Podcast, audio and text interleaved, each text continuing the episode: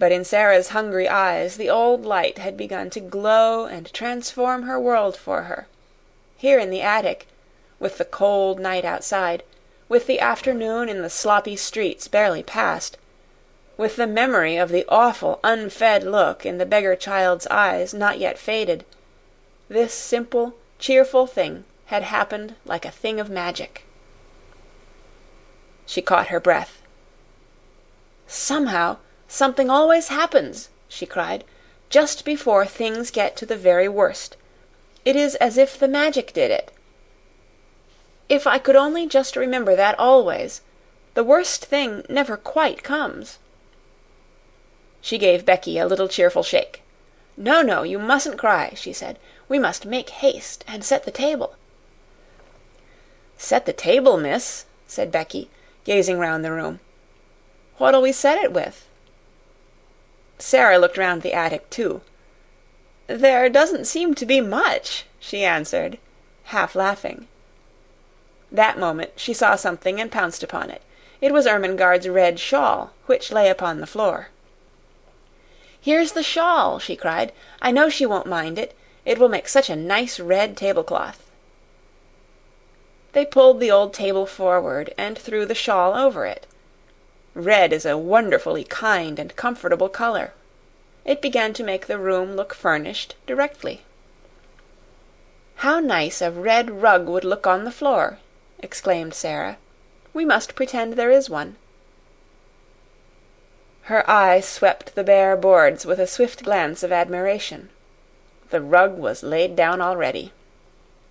"How soft and thick it is!" she said, with the little laugh which Becky knew the meaning of; and she raised and set her foot down again delicately, as if she felt something under it. "Yes, miss," answered Becky, watching her with serious rapture. She was always quite serious. "What next, now?" said Sara, and she stood still and put her hands over her eyes. "Something will come if I think and wait a little," in a soft, expectant voice. "The Magic will tell me." One of her favorite fancies was that on "the outside," as she called it, thoughts were waiting for people to call them. Becky had seen her stand and wait many a time before, and knew that in a few seconds she would uncover an enlightened, laughing face. In a moment she did. "There!" she cried. "It has come. I know now. I must look among the things in the old trunk I had when I was a princess." She flew to its corner and kneeled down. It had not been put in the attic for her benefit, but because there was no room for it elsewhere. Nothing had been left in it but rubbish but she knew she should find something.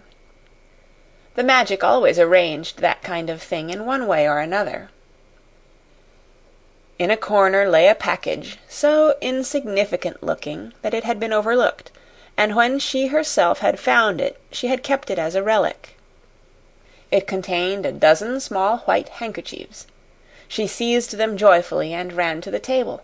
She began to arrange them upon the red table cover, patting and coaxing them into shape with the narrow lace edge curling outward, her Magic working its spells for her as she did it. "These are the plates," she said. "They are golden plates. These are the richly embroidered napkins. Nuns worked them in convents in Spain." "Did they, miss?" breathed Becky, her very soul uplifted by the information. "You must pretend it," said Sara. "If you pretend it enough, you will see them." "Yes, miss," said Becky; and as Sara returned to the trunk she devoted herself to the effort of accomplishing an end so much to be desired. Sara turned suddenly to find her standing by the table, looking very queer indeed. She had shut her eyes and was twisting her face in strange convulsive contortions, her hands hanging stiffly clenched at her sides. She looked as if she was trying to lift some enormous weight. "What is the matter, Becky?" Sara cried. "What are you doing?" Becky opened her eyes with a start. "I was a pretendin', miss," she answered a little sheepishly. "I was tryin' to see it like you do. I almost did," with a hopeful grin. "But it takes a lot of strength." "Perhaps it does if you are not used to it," said Sara, with friendly sympathy. "But you don't know how easy it is when you've done it often. I wouldn't try so hard just at first. It will come to you after a while. I'll just tell you what things are. Look at these." She held an old summer hat in her hand which she had fished out of the bottom of the trunk. There was a wreath of flowers on it. She pulled the wreath off. "These are garlands for the feast," she said grandly. "They fill all the air with perfume. There's a mug on the washstand, Becky. Oh, and bring the soap dish for a centerpiece." Becky handed them to her reverently. "What are they now, miss?" she inquired. "You'd think they was made of crockery, but I know they ain't." "This is a carven flagon," said Sara, arranging tendrils of the wreath about the mug. "And this," bending tenderly over the soap dish and heaping it with roses, "is purest alabaster encrusted with gems." She touched the things gently, a happy smile hovering about her lips which made her look as if she were a creature in a dream. "My, ain't it lovely!" whispered Becky. "If we just had something for bonbon dishes," Sara murmured. "There!" darting to the trunk again. "I remember I saw something this minute." It was only a bundle of wool wrapped in red and white tissue paper, but the tissue paper was soon twisted into the form of little dishes, and was combined with the remaining flowers to ornament the candlestick which was to light the feast. Only the Magic could have made it more than an old table covered with a red shawl and set with rubbish from a long unopened trunk. But Sara drew back and gazed at it, seeing wonders, and Becky, after staring in delight, spoke with bated breath. "This 'ere," she suggested, with a glance round the attic. "Is it the Bastille now, or has it turned into something different?" "Oh, yes, yes," said Sara. "Quite different. It is a banquet hall." "My eye, miss!" ejaculated Becky. "A blanket 'all!" And she turned to view the splendors about her with awed bewilderment. "A banquet hall," said Sara. "A vast chamber where feasts are given. It has a vaulted roof, and a minstrel's gallery, and a huge chimney filled with blazing oaken logs, and it is brilliant with waxen tapers twinkling on every side." "My eye, Miss Sara!" gasped Becky again. Then the door opened and Ermengarde came in, rather staggering under the weight of her hamper. She started back with an exclamation of joy. To enter from the chill darkness outside and find one's self confronted by a totally unanticipated festal board, draped with red, adorned with white napery, and wreathed with flowers, was to feel that the preparations were brilliant indeed. "Oh, Sara!" she cried out. "You are the cleverest girl I ever saw."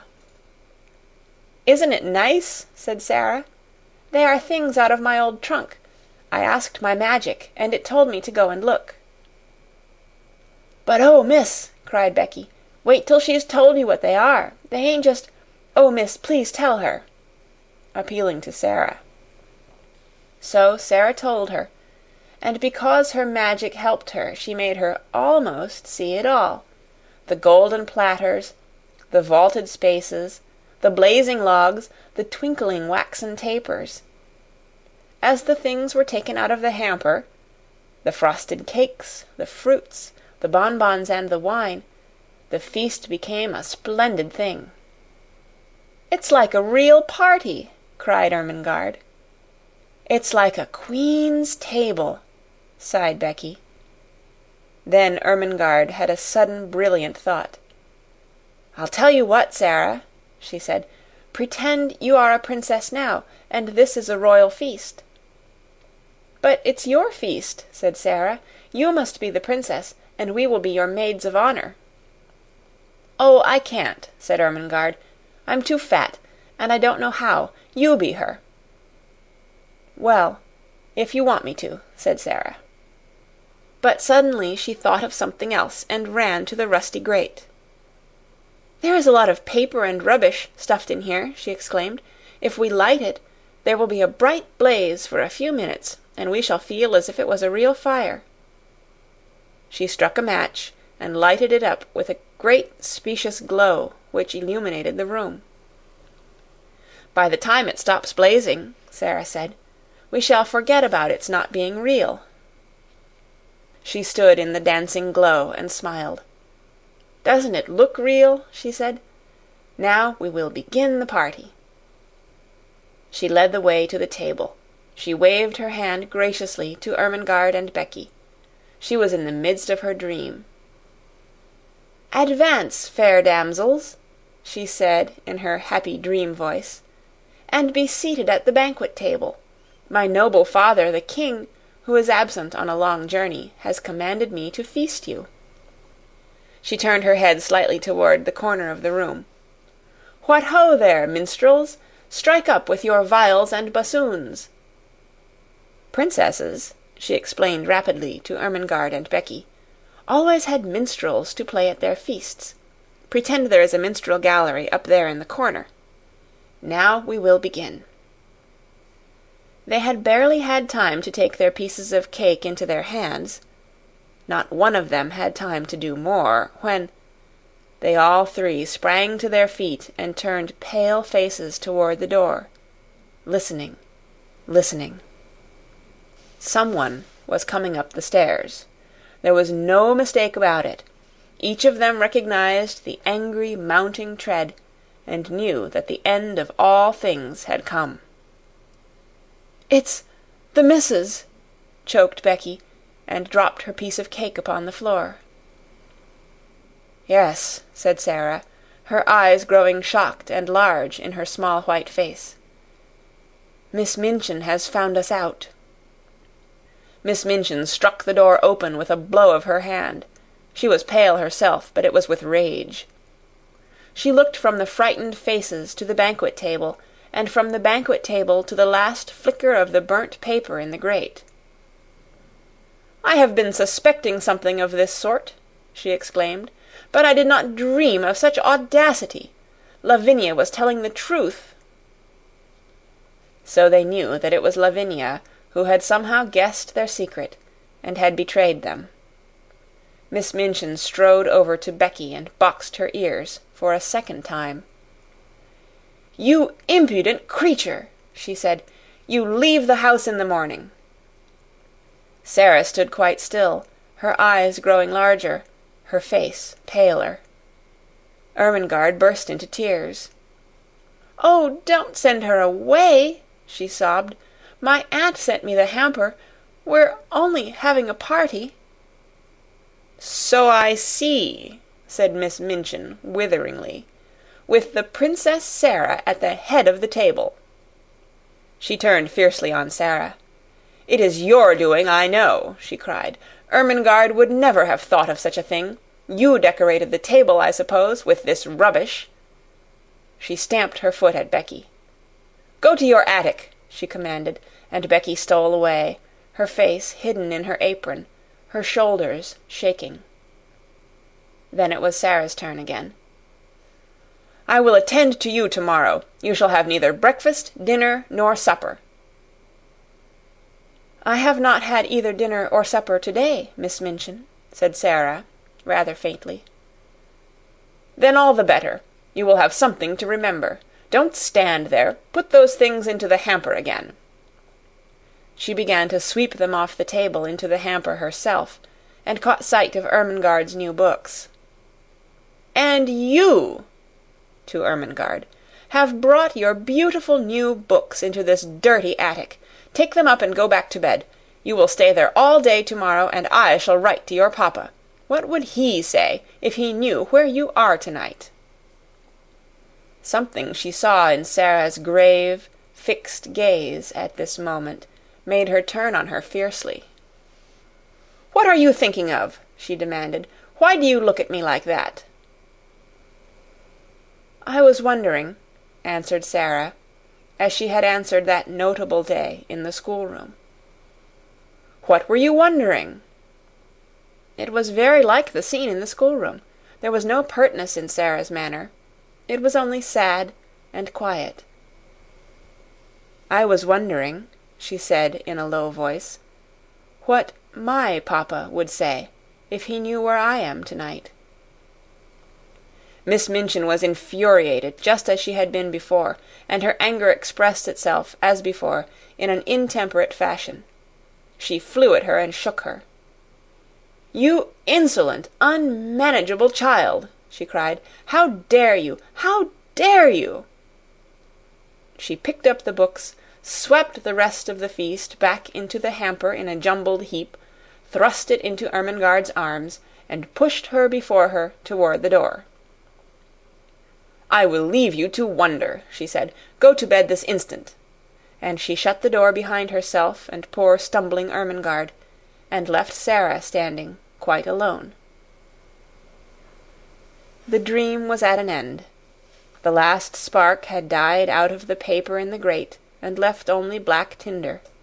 The table was left bare, the golden plates and richly embroidered napkins, and the garlands, were transformed again into old handkerchiefs, scraps of red and white paper, and discarded artificial flowers all scattered on the floor.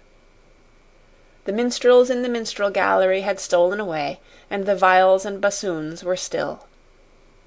Emily was sitting with her back against the wall, staring very hard. Sara saw her, and went and picked her up with trembling hands. "There isn't any banquet left, Emily," she said, "and there isn't any princess. There is nothing left but the prisoners in the Bastille." And she sat down and hid her face. What would have happened if she had not hidden it just then, and if she had chanced to look up at the skylight at the wrong moment, I do not know. Perhaps the end of this chapter might have been quite different, because if she had glanced at the skylight she would certainly have been startled by what she would have seen.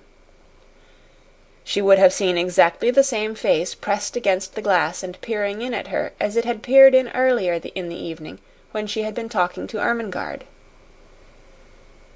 But she did not look up.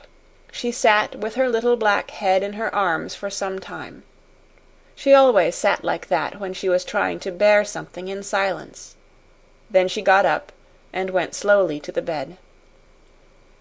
"I can't pretend anything else while I am awake," she said. "There wouldn't be any use in trying. If I go to sleep, perhaps a dream will come and pretend for me." She suddenly felt so tired perhaps through want of food that she sat down on the edge of the bed quite weakly. "Suppose there was a bright fire in the grate, with lots of little dancing flames," she murmured. "Suppose there was a comfortable chair before it, and suppose there was a small table near, with a little hot, hot supper on it. And suppose" as she drew the thin coverings over her "suppose this was a beautiful soft bed with fleecy blankets and large downy pillows.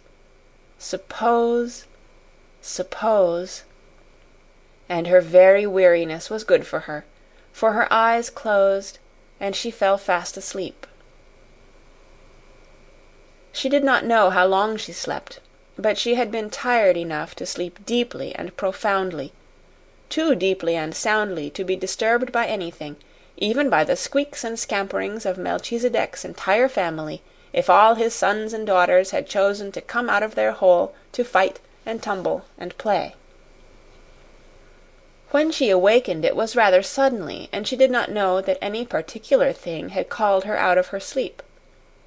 The truth was, however, that it was a sound which had called her back a real sound the click of the skylight as it fell in closing after a lithe white figure which slipped through it and crouched down close by upon the slates of the roof, just near enough to see what happened in the attic, but not near enough to be seen. At first she did not open her eyes. She felt too sleepy and, curiously enough, too warm and comfortable. She was so warm and comfortable indeed that she did not believe she was really awake. She never was as warm and cozy as this except in some lovely vision. "What a nice dream!" she murmured. "I feel quite warm. I don't want to wake up." Of course it was a dream. She felt as if warm, delightful bedclothes were heaped upon her. She could actually feel blankets, and when she put out her hand it touched something exactly like a satin covered eiderdown quilt. She must not awaken from this delight. She must be quite still and make it last. But she could not. Even though she kept her eyes closed tightly, she could not. Something was forcing her to awaken something in the room. It was a sense of light and a sound the sound of a crackling, roaring little fire. "Oh, I am awakening," she said mournfully. "I can't help it. I can't." Her eyes opened in spite of herself, and then she actually smiled, for what she saw she had never seen in the attic before, and knew she never should see. "Oh, I haven't awakened," she whispered, daring to rise on her elbow and look all about her. "I am dreaming yet." She knew it must be a dream, for if she were awake such things could not, could not be. Do you wonder that she felt sure she had not come back to earth? This is what she saw. In the grate there was a glowing, blazing fire. On the hob was a little brass kettle hissing and boiling. Spread upon the floor was a thick, warm, crimson rug. Before the fire, a folding chair, unfolded and with cushions on it. By the chair, a small folding table, unfolded, covered with a white cloth, and upon it spread small covered dishes a cup, a saucer, a teapot. On the bed were new, warm coverings and a satin covered down quilt. At the foot, curious wadded silk robe, a pair of quilted slippers, and some books. The room of her dream seemed changed into fairyland, and it was flooded with warm light, for a bright lamp stood on the table, covered with a rosy shade. She sat up, resting on her elbow, and her breathing came short and fast. "It does not melt away," she panted. "Oh, I never had such a dream before." She scarcely dared to stir, but at last she pushed the bedclothes aside and put her feet on the floor with a rapturous smile. "I am dreaming I am getting out of bed," she heard her own voice say, and then, as she stood up in the midst of it all, turning slowly from side to side, "I am dreaming it stays real. I'm dreaming it feels real. It's bewitched, or I'm bewitched. I only think I see it all." Her words began to hurry themselves. "If I can only keep on thinking it," she cried, "I don't care I don't care!" She stood panting a moment longer, and then cried out again. "Oh, it isn't true," she said. "It can't be true. But oh, how true it seems!" The blazing fire drew her to it, and she knelt down and held out her hands close to it so close that the heat made her start back. "A fire I only dreamed wouldn't be hot," she cried. She sprang up, touched the table, the dishes, the rug. She went to the bed and touched the blankets. She took up the soft, wadded dressing gown, and suddenly clutched it to her breast and held it to her cheek. "It's warm! It's soft!" she almost sobbed. "It's real! It must be!" She threw it over her shoulders and put her feet into the slippers. "They are real, too. It's all real!" she cried. "I am not I am not dreaming!" She almost staggered to the books, and opened the one which lay upon the top. Something was written on the flyleaf just a few words, and they were these: To the little girl in the attic. From a friend. When she saw that wasn't it a strange thing for her to do? she put her face down upon the page and burst into tears. "I don't know who it is," she said, "but somebody cares for me a little. I have a friend." She took her candle and stole out of her own room and into Becky's, and stood by her bedside. "Becky, Becky!" she whispered as loudly as she dared. "Wake up!" When Becky wakened and she sat upright, staring aghast, her face still smudged with traces of tears, beside her stood a little figure in a luxurious wadded robe of crimson silk. The face, she saw, was a shining, wonderful thing. The Princess Sara, as she remembered her, stood at her very bedside, holding a candle in her hand. "Come!" she said. "Oh, Becky, come!" Becky was too frightened to speak.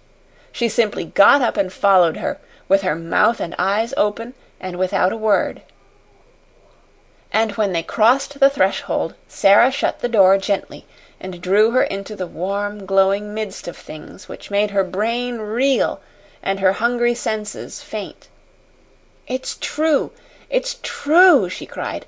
"I've touched them all. They are as real as we are. The Magic has come and done it, Becky, while we were asleep the Magic that won't let those worst things ever quite happen." Chapter 15